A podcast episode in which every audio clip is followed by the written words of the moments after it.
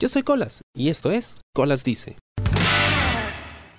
Hola, yo soy Colas y esto es Colas Dice y esta es una tarde de primeras veces, ¿ok? Es súper loco porque es la primera vez que voy a grabar dentro de una tienda de cómics. Siempre había querido hacer esto y bueno, finalmente se dio la oportunidad. Ahorita estoy en Sekai Comics, en Galerías eh, Arenales, Centro Comercial Arenales. Hacía mucho tiempo también que no grababa aquí, alguna vez lo hice. Y estoy con Renzo de Sekai Comics. Renzo, bienvenido al podcast. Creo que es tu primera vez también eh, grabando con un micrófono. Eh, sí, suena un poco raro, pero sí, es la primera vez grabando un podcast. Es la primera vez que escucho el saludo de alguien que graba un podcast. Es la primera es la primera de todos. Muy especial. Em, estoy alucinado porque estábamos conversando un poco antes y de verdad que el hecho de haber sacado esta tienda así tan de pronto es como que, wow, es el sueño de todos, creo, los que nos gustan los cómics, pero también es como que la pesadilla de un administrador, porque es como que un gran, gran reto. Cuéntame, eh, primero, ¿cómo empezaron con Sekai Comics? Porque empezaron como una tienda online. Y segundo, ¿cómo es que se animaron a convertirlo en una tienda en físico? Empezamos, como, como dijiste, Colas, eh, bueno, de, manera virtual en el 2000, bueno, julio de 2016. Eh, nos conocemos, somos dos personas. Emerson, que es mi socio, es mayormente el dueño de la tienda, y yo, que soy Renzo. Nos conocemos en la universidad hace siete años, en un salón de la Facultad de Administración de San Marcos haciendo chévere la, haciendo chévere la universidad. la cuestión es que ambos nos fascinaban los mangas, los animes y también los cómics. Y fue lo que nos llevó mayormente a tener la idea de empezar un negocio con cómics al principio, sí, de manera virtual, dejando ciertos pedidos hacia personas, comunicábamos así. Pero en llegó un momento en que queríamos hacer algo ya más adelante. O sea, ves un negocio y quieres darle crecer, que sea algo fructífero más adelante y que sea genial. Entonces la cuestión es que empezamos a buscar un local a buscar un local donde empezar a hacer una tienda de cómics. El principal lugar era Arenales, que es el centro de todo este, todos los fans. Lo malo es que no había ni un local. No había ni un solo local y empezamos a buscar otros lugares así, alternos, al azar. Eh, uno de ellos fue este, Full Market, como te comentaba antes del micro, que solté un montón de información que no sé ahorita. y ocasión que vimos ahí, eh, no nos pareció muy bien el local, este, por temas ya este, administrativos que habíamos habían otros, otros centros más y dijimos no. Y justo en algo particular que te conté acerca de Miraflores. Hacer, bueno, este, costado del arco, por ahí cerca del arco, hay este, galerías donde pensábamos salir un local ahí. Pero lo malo es que estos locales no eran del rubro, nada de cómics ni manga, al contrario, ibas a la, a la galería, en la entrada veías oro, veías esas sortijas y por el fondo un sex shop con un cartel de neón brillando. Y dijimos, oye, vamos a una tienda de cómics en un lugar donde hay un sex shop. Pero lo sé, la verdad es algo bien loco. O sea, la idea es loca, pero ya más loca todavía no puede ser eso. Así, que... Pero podías hacerlo como un combo, mira. Te comprabas un dildo y venía con un paquete de cómics. Pero más 18 años ya. Ah. y los niños, no piensen en los niños como dicen los Simpsons. No, o sea, era algo, tenía que ser algo para, para todos, no, no, no para adultos. Pero ya, pues la cuestión es que nos dijimos, dijimos obviamente que hay que abrir la tienda en marzo del próximo año, 2018. No hay que abrirlo este año porque no había ni un solo local. Y ya estamos tirando la toalla. Dijimos, ya, pues seguimos con lo que estamos haciendo. Y justo venía la época de Navidad y todo eso. normal, sigamos. Y la ocasión que vemos de milagro, así como cual Rosa de Guadalupe, vas así un vientecito que te lleva a un local. Y ahí había, justo Emerson vino esa vez a Arenales y el viento X lo llevó justo a una tienda que estaba totalmente vacía y no decía venta, porque mayormente hay ventas, pero son muy caras. Decía alquiler. Después la palabra mágica que inició, como te dije, el más grande YOLO de nuestra vida, porque abrir una tienda es algo genial, pero manejarla es algo más complicado. Y dijimos, alquiler es una muy buena idea y una muy buena oportunidad. Y dijimos, si lo, abrimos ahora o nunca, porque si no esperas hasta marzo, de repente ya no hay locales, ya no hay más, es te lanzas o te quedas atrás. Obviamente, como sabemos, nos lanzamos a la piscina, esté llena o no, estamos ahí todavía, estamos, estamos ahí todavía cayendo y, esperemos que haya agua en una parte para poder resistir. y así fue como iniciamos o vimos ya en físico nuestro proyecto que queríamos hacer una tienda de cómics. Y como dijiste, es un sueño de un fan de cómics tener su propia tienda de cómics. Y es como que ver todos los días títulos, conversar con gente que sabe de cómics, informarte más, hablar de las cosas que te gustan. Es algo genial y en verdad que es algo indescriptible, por así decirlo. Yo he visto un montón de documentales sobre gente, bueno, más en Estados Unidos, que decide abrir su tienda de cómics. Y eh, cuando los entrevistadores preguntan, o sea, ¿qué le recomendarías a alguien que quiera abrir su tienda de cómics? Todos decían lo mismo no abra una tienda de cómics porque es una pesadilla. ¿Okay? Em, imagino que debe ser el tema de logística y administración debe ser súper pesado, pero cuando ustedes empiezan con la tienda virtual, fueron más o menos unos seis meses antes de que abrieron el físico. Claro, por así decirlo, o sea, fue el año pasado que empezamos ya con fuerza. Hubo un momento, en su punto de quiebre, por así decirlo, fue una feria. Hubo en el campo de Marte por el día del cómic, bueno, el día del cómic lo voy a llamar.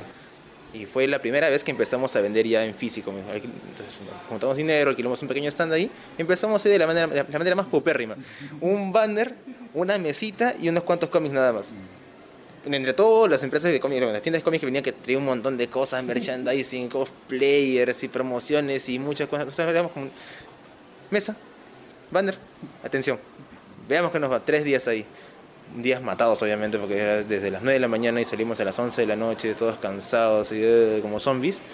Pero al, menos vimos ahí la reacción de la gente, nos conocían poco a poco y dijimos, oye, está, bien, estamos bien, vamos bien, sí, podemos dejar el virtual, podemos ir en físico. Y ahí fue, bueno, obviamente lo que nació ahora la tienda. ¿De dónde sacaron el dinero para empezar? Primero con la tienda virtual y ya luego esto con la tienda física. El que maneja más el dinero es mi amigo Emerson. O sea, él tiene más este tiene otras, otras cosillas que por ahí es el, salen ingresos el que maneja más es el mayor accionista por así decirlo. Yo lo que me encargo es netamente de parte estratégica algunas ideas atención y otras cosas más que puedo aportar. Y cuando ustedes deciden hacer la inversión tuvieron que haber ahorrado mucho tiempo es que se prestaron la plata porque o sea, alquiler es cierto, es más barato que, una compra, pero de todas maneras es un montón de plata. Además, la tienda no es chica, es bastante grande, quizá una de las más grandes donde he estado, y tienen un montón de, stock. Sí, o sea, pensar en la idea es algo arriesgado al principio, tienes que evaluarla bien, y aparte de evaluar es algo fundamental que digo, es la pasión.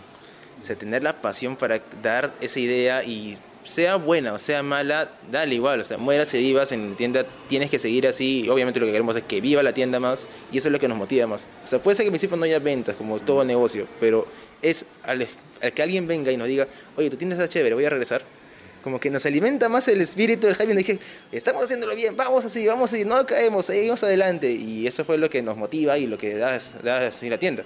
Si bien la tienda es grande, o sea, pensar bien el local, pensar bien el momento para tomarlo, fue un poco complicado, porque yo reconozco que era la idea, todavía no, porque la tienda sí abría en marzo. Dije, todavía no, es muy apresurado, es muy, este, no nos conoce, nadie nos conoce, tenemos a las justas 200 likes, o sea, no somos, en redes sociales no somos nadie. Tenemos, y hay gente que tiene 11.000 likes, que tiene 6.000 ni siquiera somos una, una, página en la cual promociona, no, no, no somos nada, o sea, nadie nos conoce pero yo lo, es lo que recibo, pues vamos igual, no importa, estamos contra la corriente, pero sigamos y bueno, está creciendo poco a poco la tienda y sí, es, eso es lo que queremos ahora, que vaya todo bien. Eso es quizás lo que más me llama la atención, porque como dices, hay tiendas online que tienen muchísimos más seguidores, venden un montón y todos los meses veo que están trayendo cargamentos nuevos y toda la cosa, ¿no? O sea, si los traen o si los compran en librerías, en remates, no lo sé, ¿ya? Pero la cosa es que esto son tantos, y cuando yo entré a su página era como que, pero son chiquitos y no han empezado hace mucho. Y ya se han mandado con una tienda física, o debe irles muy bien, o deben estar locos. Créeme que estamos locos, totalmente. No, es serio, creemos que, bueno, según nuestro proyectado, vamos a seguir creciendo. Aparte que esa locura y esa pasión nos lleva todavía más a esa idea y se combinan ambas cosas y les juro que va a salir muy bien esa idea. Cuéntame, ¿de dónde viene esa pasión por, por los cómics? ¿Tú empezaste a leer cómics de chivolo o es algo que apareció recientemente con el boom del cómic? ¿Dibujabas cómics? Eh, vamos por partes. A la primera, eh, lo primero, ¿cómo conocí un cómic? Yo empecé, como creo que la mayoría de mi generación, con los cómics 21. Si bien este, mis padres o un familiar no me llevaban mucho por los cómics, más me llevaban por el tema de los mangas, de los animes. Eh, cómic empecé a los, ¿cuánto? 12 años, 12 años, sí, 12 años, cuando vi este, la primera publicación de Spider-Man de Per 21, dije, wow, Spider-Man. Bueno, sí conocía el nombre de los, héroes, pero este, no lo manejaba muy bien. Me hace acordar una historia muy particular, que era que de niño coleccionaba un montón de juguetes. O sea, esos juguetes que consigues en mesa redonda y todo, así que tienen todos adulterados. Y la cuestión que yo tuve, en, sé que esa va a ser la burla total, pero hubo un momento en que yo a mis personajes le colocaba un nombre o veía una imagen y les decía, esto va a ser un personaje.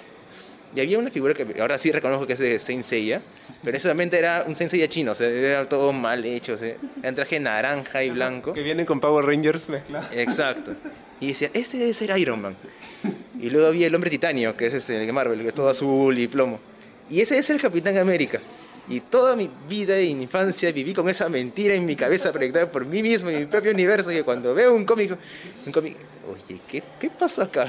Este no se parece a mi juguete. Y le dije, ah, tonto Renzo. Viviste engañado. Viví engañado toda mi vida. Viví autoengañado, en serio. Pero en sí, los cómics empecé con eso, con 21, eh, los primeros seis números, me llamó mucho el tema del formato, leer, estar viendo. Si no es el formato 100%, pero menos es, eh, a mi edad tener un cómic en físico, como, mamá, ya tengo un cómic, sí, sí, sí. Y dijo, no sabes lo que es, lo que es conseguir un cómic de verdad. Ah, ok. ya, pues la cuestión es que eh, dejé un momento por el tema económico, no continué más el arco de Sp- Spider-Man un lapso de tiempo, porque mi vida siempre hago por lapsos. Un lapso de cómics, un lapso de animes, un lapso de películas, un lapso de series. Y en ese momento en el colegio estábamos con un taller de cine. Y ahí empecé justo a conocer más títulos de películas y el cómic lo dejé a un lado. Luego salió un taller de anime. El taller de anime ya fue películas, ya fue cómics y como que estaba así al fondito los cómics. Espera, espera, ¿en qué colegio te hacen talleres de anime y talleres de cine? Y te... Eso jamás lo he escuchado. Es un colegio en el cual créeme que no vas a creer cuál es. Trilce. Por alguna razón, eh, los planetas se alinearon y tuvieron un taller de anime y de cine en el colegio. O sea, yo a lo mucho tenía un taller de computación y no usábamos computadoras porque no habían Todo teoría, nada más. las partes del disquete. Y ese era el examen. Oh, qué diablos. No, es, de verdad debo agradecer eso, no al colegio, gente, pero ese- esos talleres, en verdad, fueron muy geniales para mí. O sea, conozco un montón de películas ahora que es fácil conversar con otros chicos de mi edad y no, no la saben. Y es porque todo eso aprendí de ahí, o sea, clásicos como historia del cine, de Chaplin hasta Pelotón y otras más. Aprendimos historia, aprendíamos un montón. Y en el taller de anime, desde teoría del anime, o sea, de los géneros, cada cosa de Osamu Tezuka, desde Astro Boy hasta cosas actuales. O sea, es algo que yo puedo decir, esas fueron las mejores tardes post colegio. Tenía que aguantarme ocho horas en clase, soportar todos exámenes ya bien, porque yo soy un poco tedioso, ese tema, muy exigente. Tenía que aguantarme todo eso porque sé que a partir de las 4 para adelante voy a tener algo bien chévere. Es como el colegio soñado, un colegio que de verdad, o sea, al que de verdad le importan estos temas culturales y, y- y- y- wow, jamás hubiera creído que se hacía algo así en Perú. En serio es como que es probablemente más chévere que escuchar en, en lo que va del año en una entrevista. No tenía la más mínima idea que eso pasaba y es tan genial. mi hermano- Solo, solo por eso quiero volver al colegio. Mi hermano ahora está en sea, sigue ahí.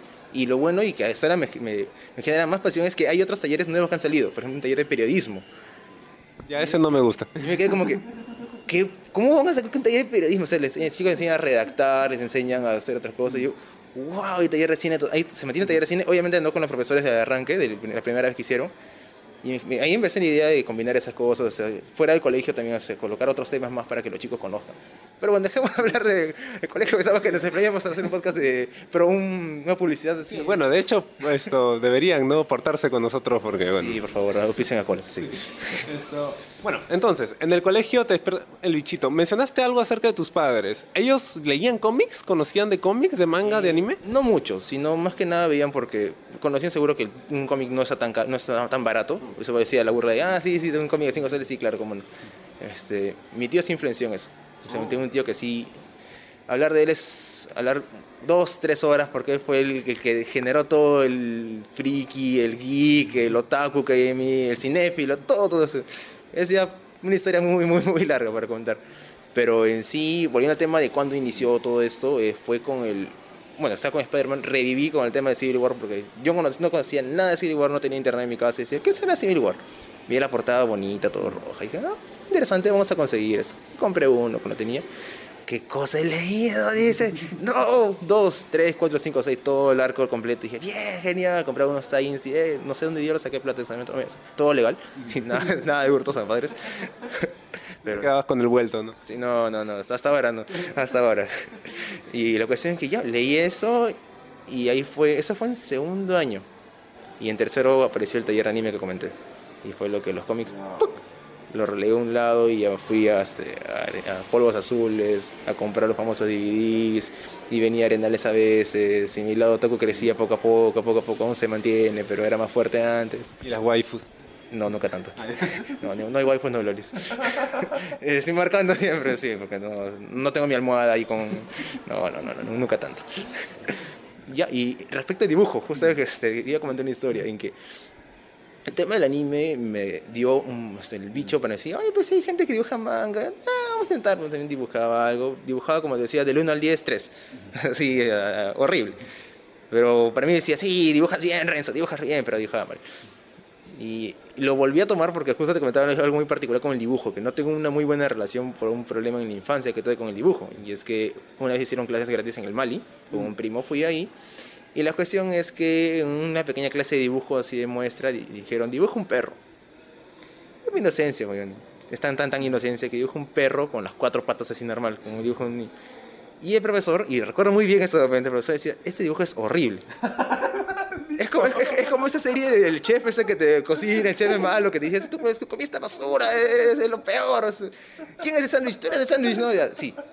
Y fue muy horrible. Ese. ese no es un perro, tiene cuatro patas distintas. No sé qué le pasado al tío, está de modo rage, no, me acuerdo ni su nombre ahorita, pero me acuerdo de esa escena. Que te digan, tu dibujo es horrible. Mató a mi lado artista por siempre. Y dije, Te destruyó para siempre. Sí, es un drama que se lo recuerdo muy bien. Y pusiste una tienda de cómics. Sí, ahora decía, ja, ja, ja, en tu, in your face, así. Ahora sí, ¿quién es el dibujante? ¿Ahora quién? Así. Entonces, digamos que nace el, el, bichito, tu tío te influenció, te gustaba dibujar, aparecen esos talleres maravillosos que suenan como si fueran... sí, es el sueño de todo estudiante. Hubiera, ¿Cuánto hubiera dado por tener algo así en el colegio? Tres años bonitos. Fueron muy buenos tres años. La cosa es que, bueno, regresas al cómic, ¿cuándo? ¿En qué momento? Fuerte, fuerte, regreso hace un año, un año, dos años veía un título nuevo, me interesaba. A veces las películas que salían, obviamente ya había, uno conocía la historia de cada superhéroe, pero te, animaba a leer más cosas, a conocer más. Y lo malo que a veces cuando tú dejas varios arcos, o sea, varias cosas así vacías por temporadas, es que van saliendo más cosas. Hay cosas del pasado y las cosas actuales y todo se te acumula y no puedes, no tienes tiempo para hacer todo. Por ejemplo, reconozco abiertamente que aún no he leído todavía todo Civil War 2. ¿Ves? O sea, hay arcos grandes o arcos importantes, por así decirlo, que han salido y no me doy el tiempo de poder acaparar todo. A pesar que soy una tienda de cómics, puedo decir, oye, sí, Bartos, lo siento, no he leído todavía, discúlpame. Pues, es volver a hacer todo esto y ahora obviamente con la tienda es más fuerte que tengo, tengo que, tengo que leer todo eso. Ahorita justo he vuelto de ese con Metal que te comentaba antes. Eh, ahora con un ciclo que se viene cosas más interesantes, Watchmen que tengo que volver a leerlo porque sí lo tengo en mi casa todavía como bien conservado porque es un cómic que sí o sí tienes que tenerlo. Y eso, pues ahora con la tienda es leer más, dar un mejor servicio porque es la recomendación, es el plus. O sea, tienes que saber la historia para recomendar bien y generar el hype a la gente. Porque si no, el cómic va a estar ahí todo y no se va a evaluar como siempre tiene una buena historia que le han trabajado. ¿En qué momento te decides a abrir con tu pata una tienda online? ¿Por qué la abren? O sea, yo me acuerdo que eh, hace unos años tenía una tienda online de discos de K-pop y yo vendía discos de K-pop porque me gustaba el K-pop, entonces era como que la excusa para comprar discos y a la vez pues venderlos, ¿no? al final terminaba quedándome con todo. Pero, eh, ¿por, qué, ¿por qué quisieron ustedes tener su tienda online? Uh, al principio queríamos tener una tienda por el tema de que queríamos hacer algo que el resto no podía hacer. Por ejemplo, íbamos a una tienda X y veíamos que el servicio era malo y nos daba cólera eh, aunque suene raro, esa cólera te incitaba a que tú quieras hacer algo mejor. Veías y, oye, pero ¿por qué no hacen esto y por qué no lo mejor? Y, oye, pero podemos hacer, podemos hacer nosotros, ¿no? ¿Verdad, no? Hay que empezar por algo básico, virtual. Listo, empezamos por ahí. Traer otras cosas mangas o traer otros discos o otros más, no sería más complicado porque, pucha, manga uno es un poco más caro aquí en Lima. Porque sí o sí todo queremos tener original. No, nada de piratas, contra la piratería siempre excepto cuando vemos en series en internet. Hay que reconocerlo. El FBI te está escuchando. y ya, pues sí, empezamos trayendo eso, o sea, cómics virtuales, este, obviamente vendiendo venta virtual, eh, títulos en inglés, porque era lo último que salía, darle así la novedad. Si nos explayábamos con títulos 80, 90, 2000, wow, ese era, ese era un mundo. Y como recién empezamos, un poco no teníamos mucho esto que digamos. Teníamos unas cosillas para nosotros y también para la tienda y ya, pues ahí generaba toda la idea. ¿Qué cosas empezaron a traer? ¿Cómo sabían, ah, voy a traer esto de Marvel o esto de DC, creo que esto va a salir o de repente esto no? Veíamos más por los títulos. O sea, veíamos en comentarios, en blogs, en páginas y el hype también de la gente. Decía, estoy hypeado, no sé, por este. Mm, Ahora, como bueno, Doomsday Clock. Y veíamos, ah, puede ser esa historia. Entonces, ¿te gusta a ti? Sí, a ver, chequé la reseña. Mmm, se interesante. Ya, listo, entonces hay que traerlo. ¿Se va a vender? No sé, igual a traerlo. yo, yo, yo. Spider-Man. Bueno, a la gente le gusta Spider-Man. Hace momento era una idea algo básico. No era tan analítico como estamos haciendo ahora. Entonces dijimos, ya, pues traemos unas cuantas cosillas. Unas cuantas cosas así, número uno, por así decirlo. Cosas que veíamos en tiendas y que sí sería rentable allá. Entonces, si lo están vendiendo en tiendas, porque la gente compra. Si la gente compra, entonces la gente quiere. Si la gente quiere, ¿por qué no traerlo? Y veíamos esos títulos, traerlos, sí o sí. Eran poquitos, pero por algo se inicia siempre.